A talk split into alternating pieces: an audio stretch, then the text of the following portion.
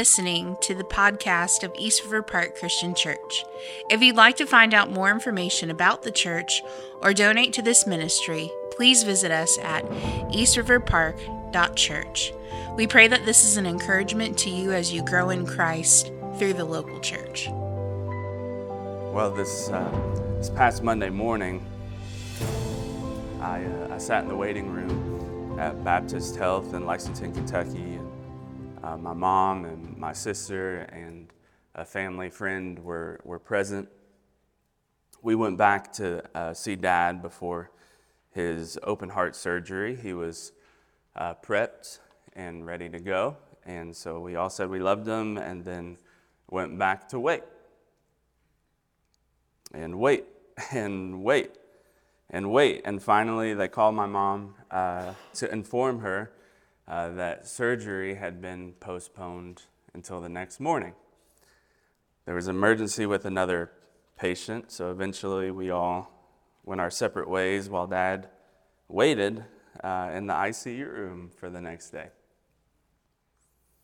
Surgery on, on Tuesday uh, started early. The procedure lasted around three to six hours. And uh, I don't, to be honest, I don't really do well with, with waiting. And so uh, I just paced around the hospital, uh, drank about 10 cappuccinos from the Starbucks downstairs in the cafe. And uh, when it was over, uh, they finally uh, called us into the meeting room. So my mom, my sister, and me, we sat there and waited for the doctor. And I, I had seen uh, that room in the movies before, and it usually didn't end well. But the doctor finally came in to tell us that everything went great, uh, that we could go see him in about an hour. So before surgery, Dad, uh, he, he joked and he told people that he wanted someone to take a picture of him on the vent because he wanted to see what he looked like. And I was like, I told my sister, I was like, I'll take care of it. I got it. Uh, not, not a problem. And so I've seen plenty of men and women on a ventilator throughout ministry uh, but if you've been there, you, I mean, you know it hits a lot different when it's your own family. So, uh, a nurse friend uh, that my wife grew up with, she, she ushered us into the ICU room to see dad. And I knew, like, whew, immediately, I'm not going to take this picture. So, um, sorry, dad. But the nurse practitioner reassured us that everything was going well and we could come see him again in a few hours when he was off the vent. And so we waited, anxious.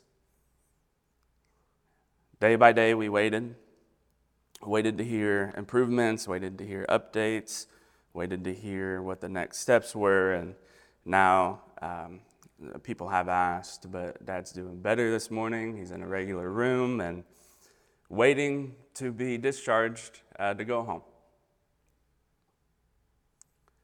And there, there's many people uh, that will listen to this message and they know exactly what that feels like.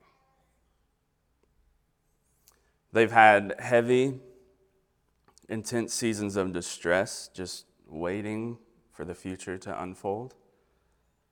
And it, and it honestly, it feels like a, a miserable game that no one wants to play.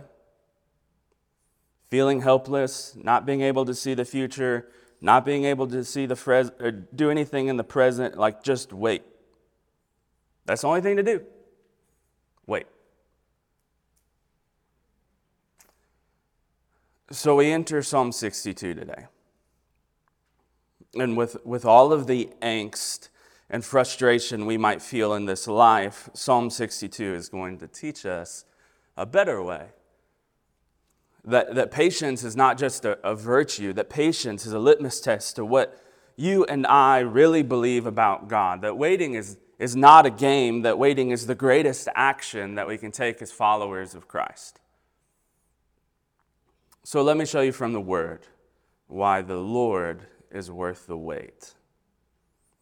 We'll be in Psalm 62 if you have a digital Bible. Uh, I'll read out of the ESV if you have a bulletin, it's all there. But before we read the passage, together. Let's pray together.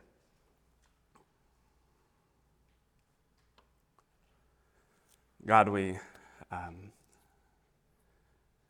come before you and, and we've gathered for you. We've gathered to hear from you. We've gathered to worship you. And God, forgive us as individuals, forgive us as the American church for making it anything else but about you. And as we read Psalm 62, God, I pray that you would give us understanding and grace, knowing that, that almost every person in here has felt the restlessness, the anxiety, um, the frustration of just having to wait and feeling helpless in all of it. God, God, teach us what it means to wait on you. And we pray these things and we, uh, we trust in your word. In your son's name, amen. So we'll read Psalm 62 together. This is what it says To the choir master, according to Jeduthun, a psalm of David. For God alone my soul waits in silence. From him comes my salvation. He alone is my rock and my salvation, my fortress. I shall not be greatly shaken. I mean, how long will all of you attack a man to batter him? Like a leaning wall, a tottering fence? They, they only plan to, to thrust him down from his high position. They take pleasure in falsehood. They bless with their mouths, but inwardly they curse. Selah. For God alone, O my soul, wait in silence. For my hope is from him. He only is my rock and my salvation, my fortress. I shall not be shaken. On God rests my salvation and my glory. My mighty rock, my refuge is God. Trust in him at all times, O people. Pour out your heart before him. God is a refuge for us. Selah. So those of low estate are but a breath. Those of high estate are a delusion, and the balances they go up, they are together lighter than a breath. Put no trust in extortion. Set no vain hopes on robbery. If riches increase, will set not your heart on them. Once God has spoken, twice I've heard this, that power belongs to God. That's you, O Lord, belongs steadfast love for you will render to a man according to his work.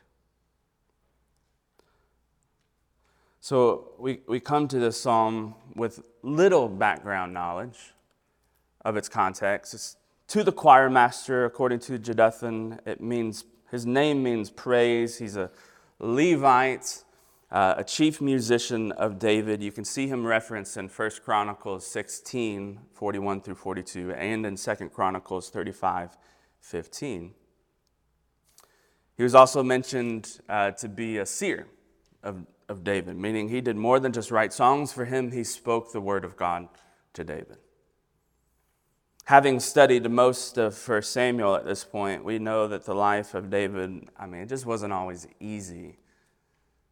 And as we study Psalm 62, we can tell that to be true. So some commentators believe that this psalm was in reference of uh, David fleeing from his son Absalom which, which I know like every family has drama, but to be running from, for your life from your own son, uh, that just seems like it's a lot. Regardless, things are not well for David. The enemy still seeks to attack. And so we enter verse 1. Look at verse 1. It says, For God alone my soul waits in silence. I mean, what a conviction to begin a song from the anointed king. Life being turned upside down, and the word says, My soul waits in silence. That we are a culture that just, for whatever reason, seems to hate silence.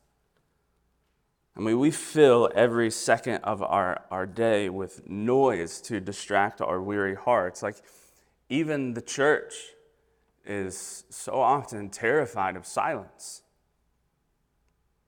We're nervous. We get nervous if someone is not talking or the music is not playing during a church service. We shuffle in our seats during small group or study group when people are uh, they're just thinking uh, but no one's talking.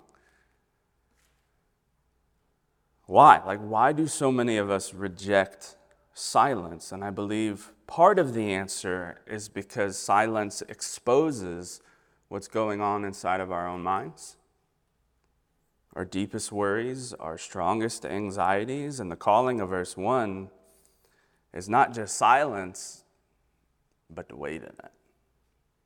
Well, that's the hard part. Wait in silence for God alone to act. So I, I find it strange that the passage moves on For God alone my soul waits in silence. From him comes my salvation. He alone is my rock. What? He's, he's what?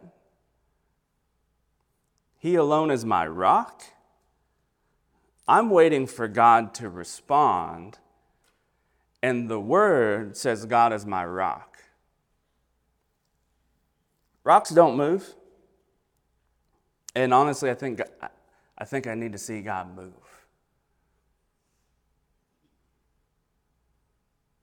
How is God my rock? Well, scripture shows us. Let me give you one example in the Psalm. Psalm 18 2, it says, The Lord is my rock, my fortress, my deliverer, my God, my rock in whom I take refuge, my shield and the horn of my salvation, my stronghold. God is our rock. But let, me take that a step further. It says this in 1 Corinthians chapter 10. A tad confusing passage, but Look at verse 1 For I do not want you to be unaware, brothers, that our brothers, that our fathers were all under the cloud, and all passed through the sea, and all were baptized into Moses in the cloud and in the sea, and all ate the same spiritual food, and all drank the same spiritual drink. For they drank from the spiritual rock that followed them. And the rock was Christ. Christ Jesus, being God, is our rock. This profound, complex picture of God in the Bible. He is our rock. But again, why wait for Him in silence? Like, I need Him to do something now. I need some answers now. I need action. And so the question remains why wait on the rock? Let me give you three answers from the passage. Why wait on the rock? If you're a note taker, it'll be obvious. Point one because he can be trusted. He can be trusted.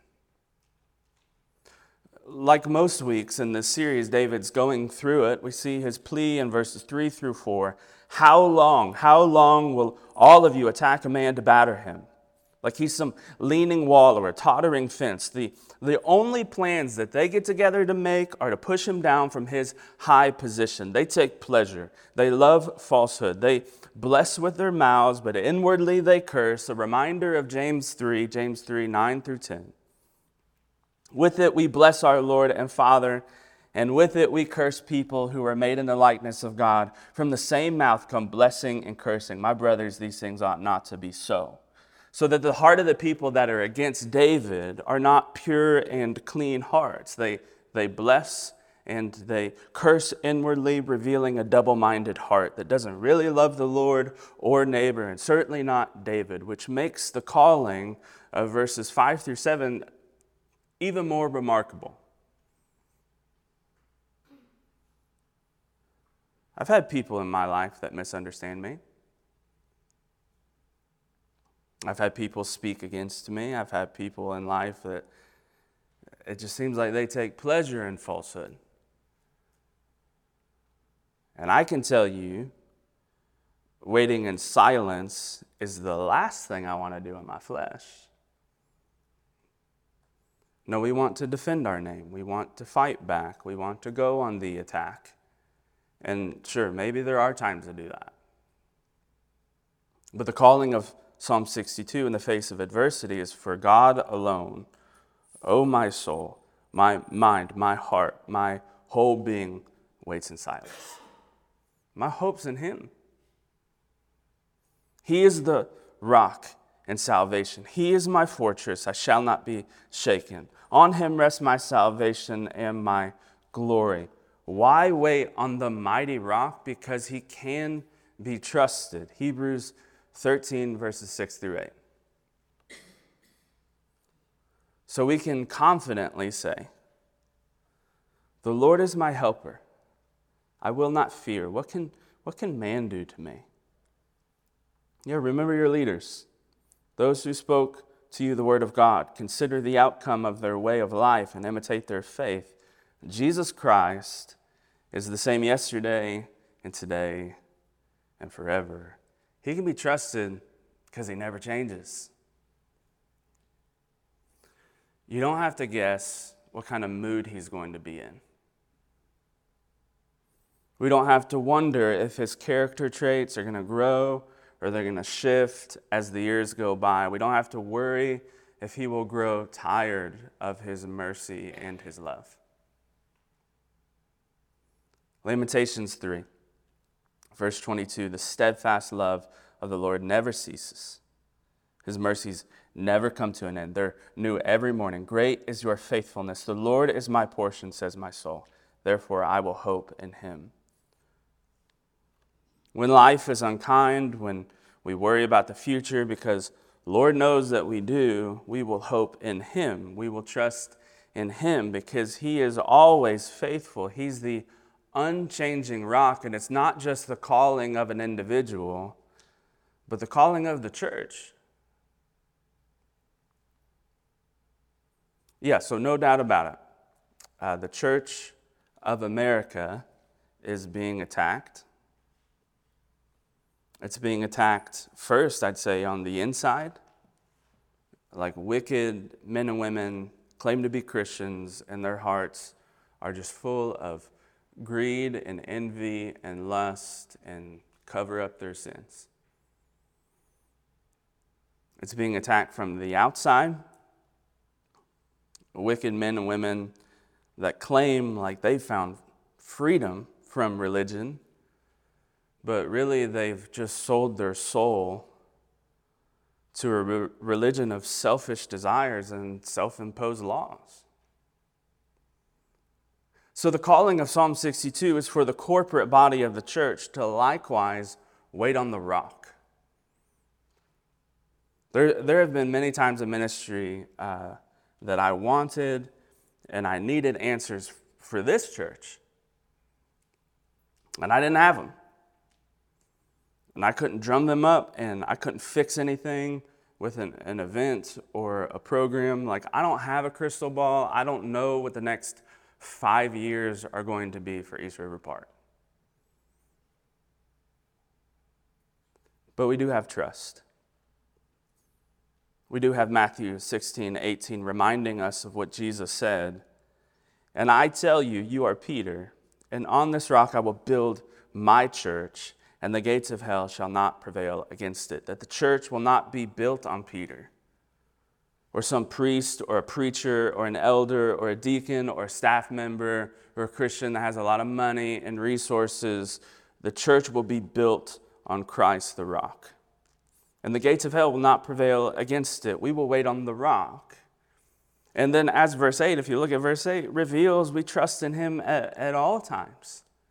That we, whether life is going well or it's not, we pour, pour out our hearts before Him.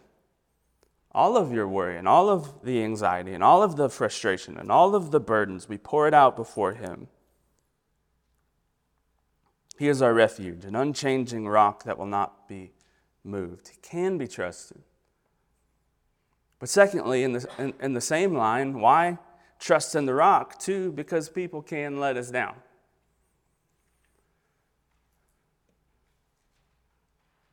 I'd say it's probably difficult for us to really believe point one because we know point two all too well. People have and can and will let us down. So let's first make sure that we see God through the lens of Scripture and not through the lens of personal experiences with other people. That God can always be trusted, but people, no, people are going to let you down, even with best intentions. I'd say right now, uh, you can fire away names of people in your life that have let you down. I'm no different than others. I've, I've let people down all too often. People that I really love. And if we're honest, we've let ourselves down time and time again. And so we turn our attention to verses 9 through 10 of our passage that reveal the obvious reality those of low estate are but a breath. Psalm 144, starting in verse 3 O Lord, what is man that you regard him? Or the Son of Man that you think of him? Man is, is like a breath. His days are like a passing shadow. Those that don't have a ton of money, or they're not very popular, they're, they're like a breath. They're here one minute and then they're gone the next. Well, surely those of high estate are better off. Second half of verse 9 those of high estate are a delusion. And the balances, they go up, they're together lighter than a breath.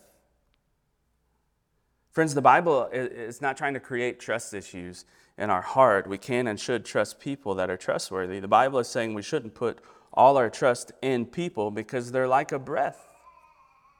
They do change, they are temporary. Even people that are rich, that think they're invincible, they're just delusional.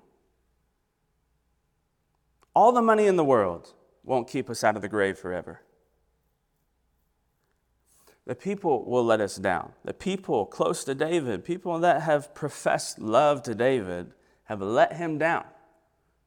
It's the warning of verse 10 put no trust in extortion, set no hope in, or vain hopes on robbery. If your money happens to increase, well, then don't set your heart on it.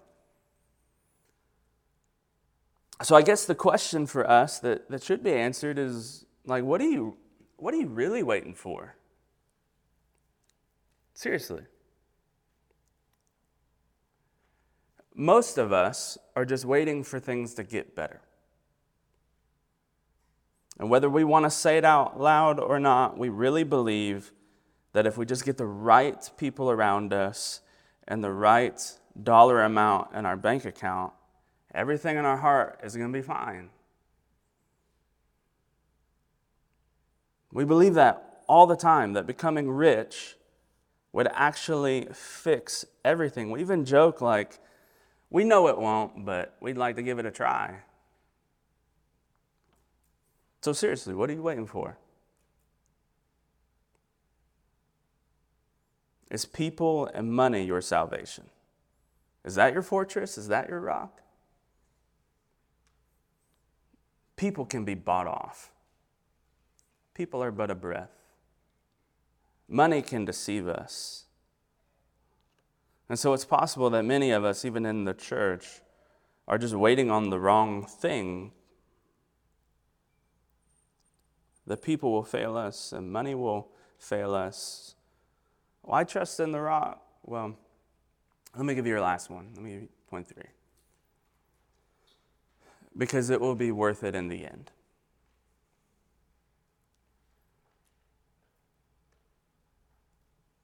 Verse 11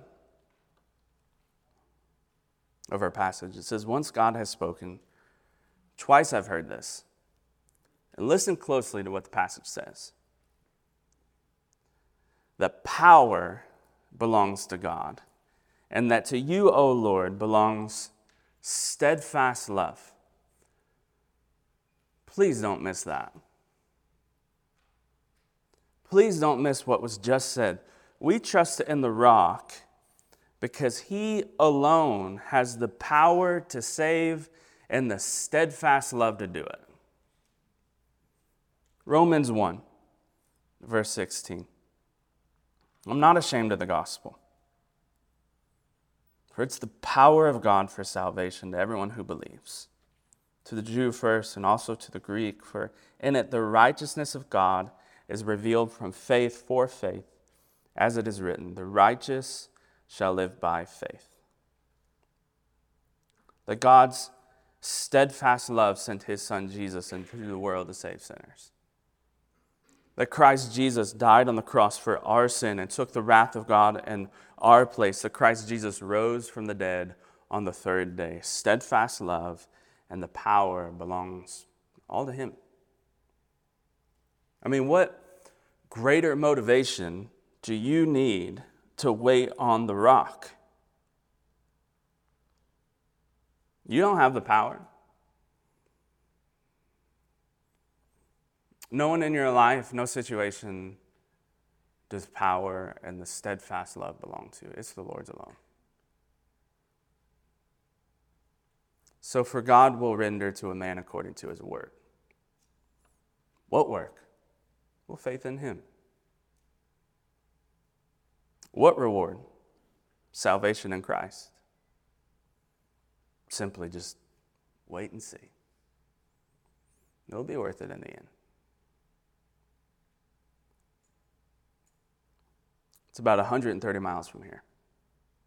There's a, a place called Chained Rock in Pineville, Kentucky. I think there's a picture of this rock. There it is. Um, and decade after decade, the rock hung above Pineville. Adults would tell children that the rock was kept in place by a, a large chain, that they didn't need to worry about this, this boulder rolling down Pine Mountain and, and flattening the town.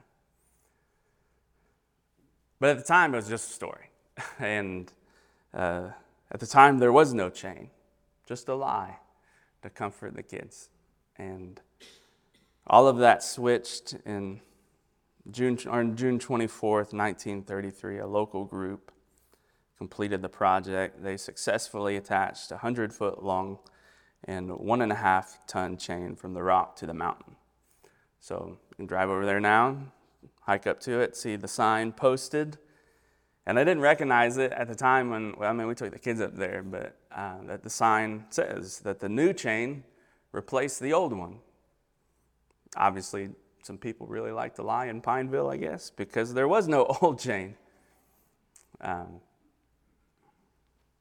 just wait. I mean, there's going to be times in this life you're just going to have to wait. And you can attach your heart to so many things in that season. You can put all your trust in people or dreams or experiences or situations or money or jobs. You can attach your heart to so many things in this life. But the plea from the word this morning is this attach your heart to the rock that won't ever move that He alone is our salvation, that He alone is our fortress, that He alone is our mighty rock. And those who wait on the Lord, well, they won't be moved either. So that's your summary point. Really, your main point those who wait on the Lord will not be moved. Let's pray together. God, we're uh, thankful for your word. Um, thankful for um, just the picture that it gives us. God, thankful for just the things that we can relate with. Thankful for the story of David, seeing this, these moments of intense distress and, and the calling to pour out our hearts this morning. In the waiting, we, we pour out our hearts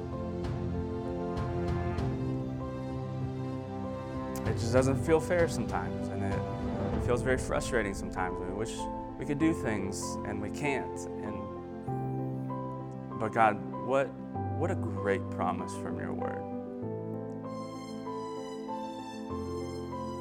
God, that, that we can attach our hearts to the rock that won't ever move. An unchanging God, a faithful, consistent God that keeps his word. And so we're thankful for the reminder, the challenge, and the encouragement. Lord, we pray these things in your Son's name. Amen.